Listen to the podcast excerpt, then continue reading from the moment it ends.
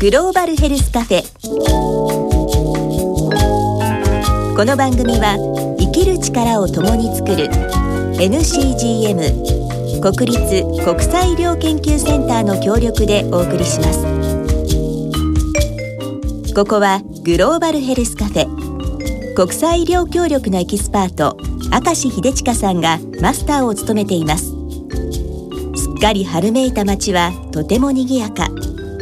このカフェの窓からも楽しげに歩く人々の姿を楽しむことができますそんな中でソフィアバンク代表の藤沢久美さんとマスターが今日も語り合っていますコーヒーを飲みながらあなたもどうぞお付き合いください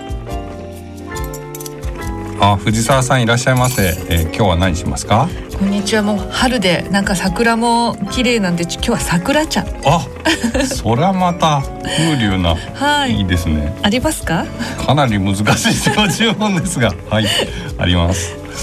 前回のね LINE 1月でしたからもうだいぶ久しぶりで、まあ寒い時もありましたけども、いかがお過ごしでしたか？はいあの相変わらず全国暗記をしております。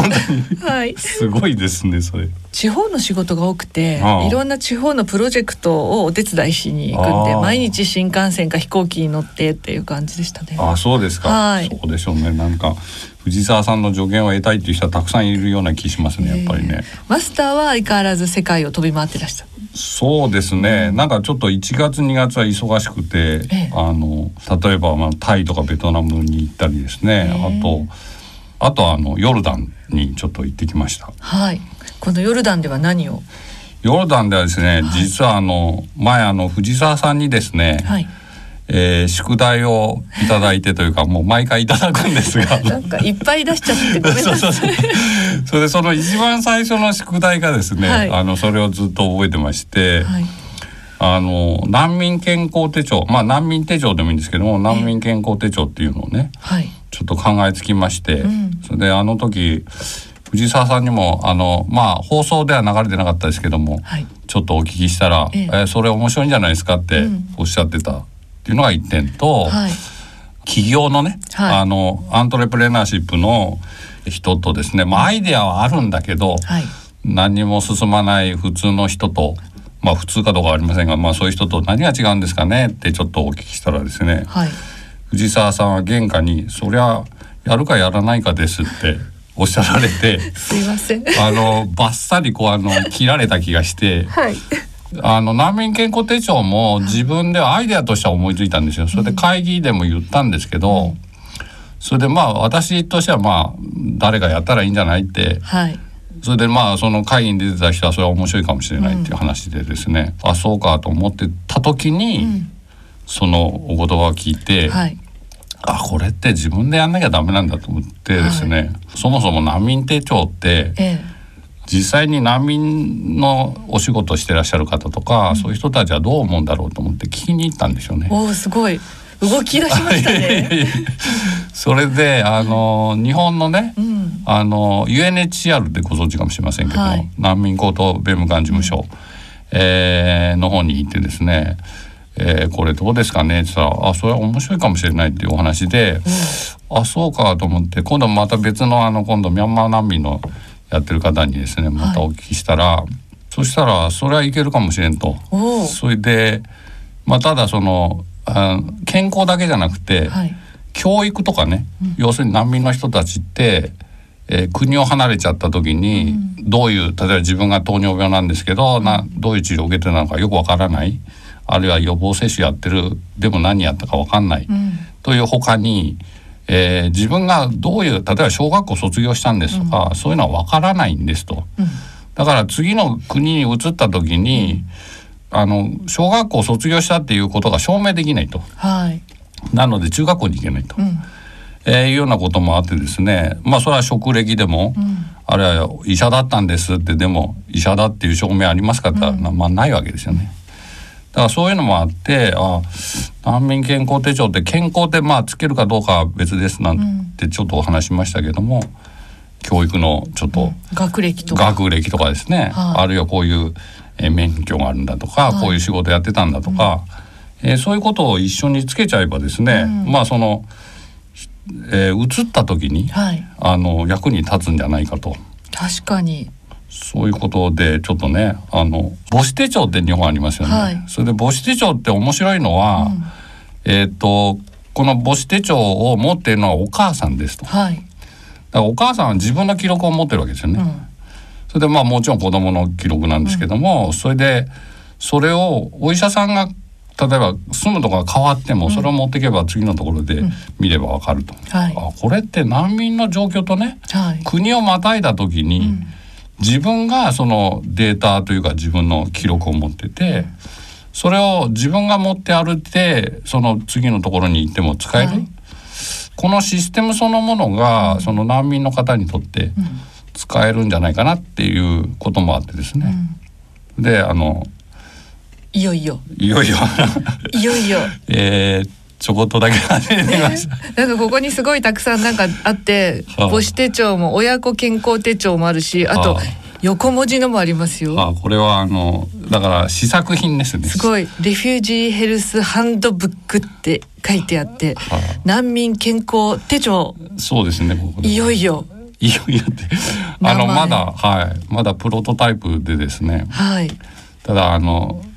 藤沢さんのお言葉がですね、はい、非常に強くこうすごい。ガツンとやられた感じがしてですね。でも動いてみるといろんなアイデア出てくるでしょう。まあそれもありますね、えー、まあただなんか前途として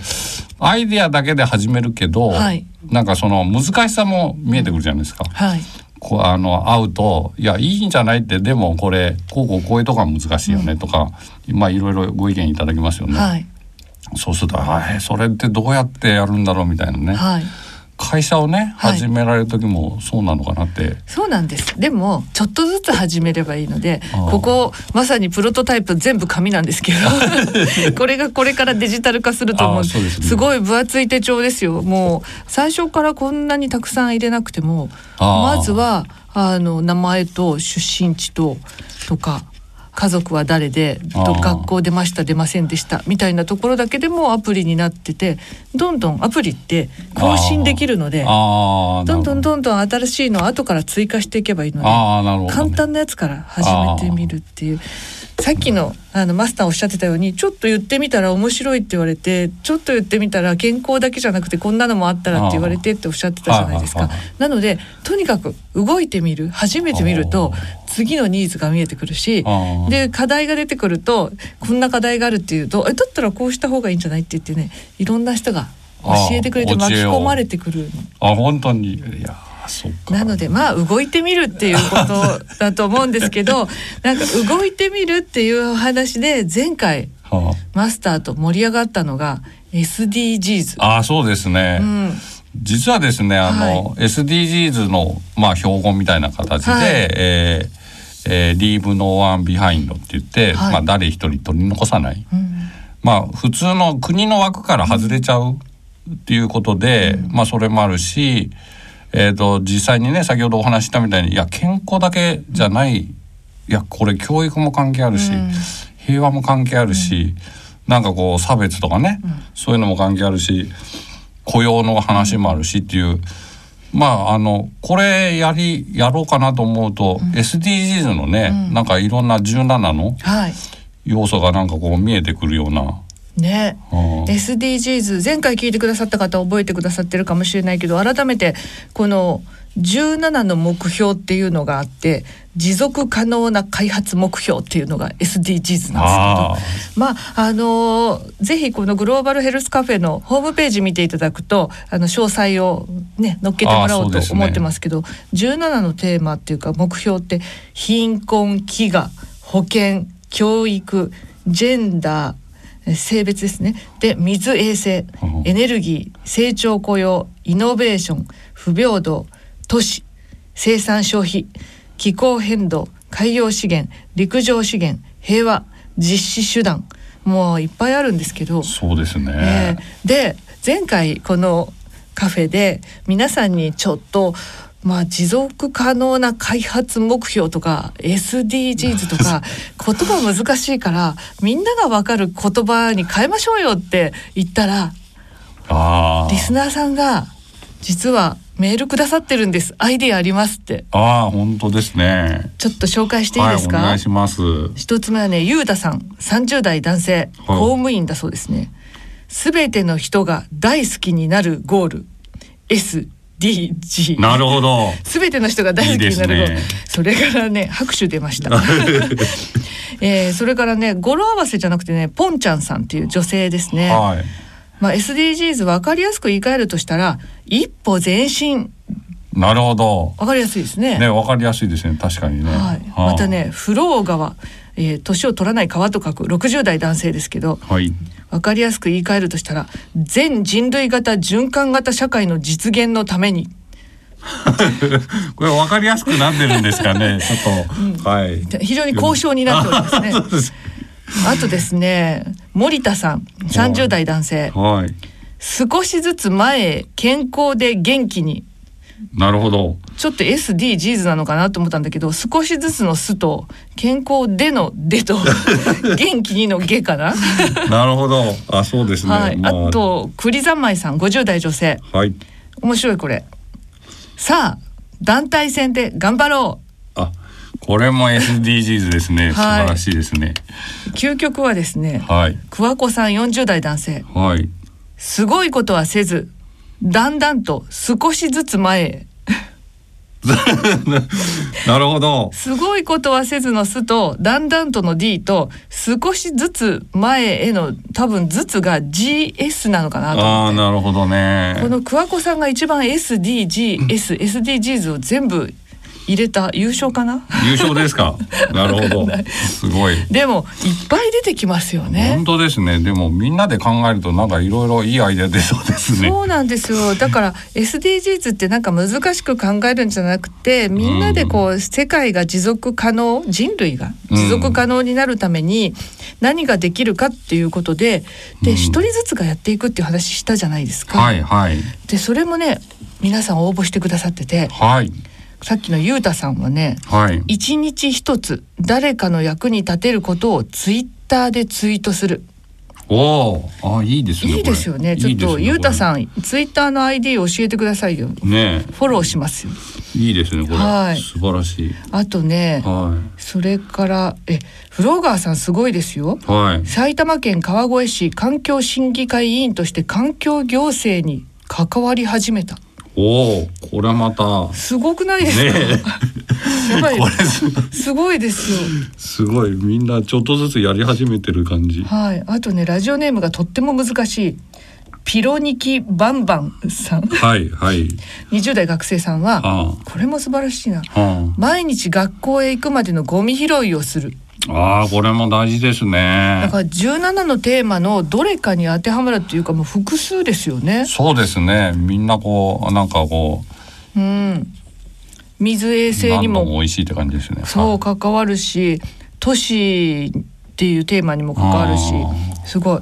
あとね、はい、ポンちゃんさん、はい、ポンちゃんさんはね毎日ジョギングや筋トレをして廊下に対抗しています。ああこれもいいですよね。大事ですね。私も必要です。これ SDGs の保険っていうところで、すべての人に健康と福祉をっていうところで、まず自分が健康になるっていう。そうですね。これ考えてみたら、なんかいろいろ個人個人で少しでもなんか前にいけるアイデアがありそうですね。ありますね。だからちょっと今年のこのグローバルヘルスカフェ、はい、みんなで SDGs ってどうです？それいいですね、うん、なんかみんなこれだったら私もできそうみたいなのがね、はい、いろいろ出てきて実際に、まあ、さっきの難民手帳じゃないけど私これ始めましたとか、はい、そういうアイデアがこう次々に集まってくると面白いですねそれね。いや面白いと思います。私あのポンちゃんさんの毎日筋トレっていうのは私もやります。もう最近太ってきちゃったしまず自分の健康のために。あ私たちもできるようなアイディアをこうやって出してもらえると嬉しいですよね。そうですね。なんかぜひなんか皆さんに番組の方で私こんなの始めましたとかいうのはね、うん、送っていただけるといいんですけどね。ねで17のあのゴール目標なんだけれども、うん、いやこういうゴールもあっていいんじゃないっていう新しいゴールもね。そうですね。これ、うん、17はかなりもう網羅してるとは思うんですが。うんまあ17の中でどれかなっていうよりもこれいいんだけど、うん。始めました、うん、でも何番かわからないって言ったらね、はい、いや別に18番目作ればいいってことですよね、うん、なんかマスターだんだん起業家っぽくなってきました。なきゃ作ろうっていう。いやとっても嬉しいですこのカフェではなんかマスターが起業家になり みんなも起業家になるっていう。楽しい。やっぱりメンターがちゃんとあの藤田さんがいらっしゃるから そうそうだから私このカフェに来るたびにこうマスターがどんどん変わっていかれるのも嬉しいんですけどマスター、はあ、なんかアニバーサリーがあったそうで。ああそうですね、え、はい、私のじゃなくてですね実はこの,、あの番組を提供してる国立国際医療研究センター、うん、えー、NCGM が、はいえー、150周年の記念なんですよね、うん、今年ね。150周一世紀以上です。そうですね。あの明治要するにあの明治維新の時、はい、1868年に、あのちょうど山下門内仮病院っていう病院があってそれがちょうどあ、はい、あの帝国ホテルとか、はい、あの日比谷公園日比谷公園とかですね。あそこのところのあたりにあったらしくてですね、はい、まあ、そこが起源だって言われてます。はい、でお祝いをされたんですねじゃいやこれからこれからも12月3日にあの一応あ記念式典をやるんですけども、まあ、いずれにしろ150周年、はい、なのでうちはあの何でしょうか森鴎外さん、はい、もうあの一時、えー、研修というかななんかしてたと思うんさすが。ちょうどドイツにいらっしゃる前に。ということは12月3日に150周年の記念式典があるということは、はい、ちょっと私今企みを思いついてしまいましたその記念式典で、はあ、みんなの SDGs のアイデアのアワード表彰式とかどうですかああそうですね、えーちょっとこれ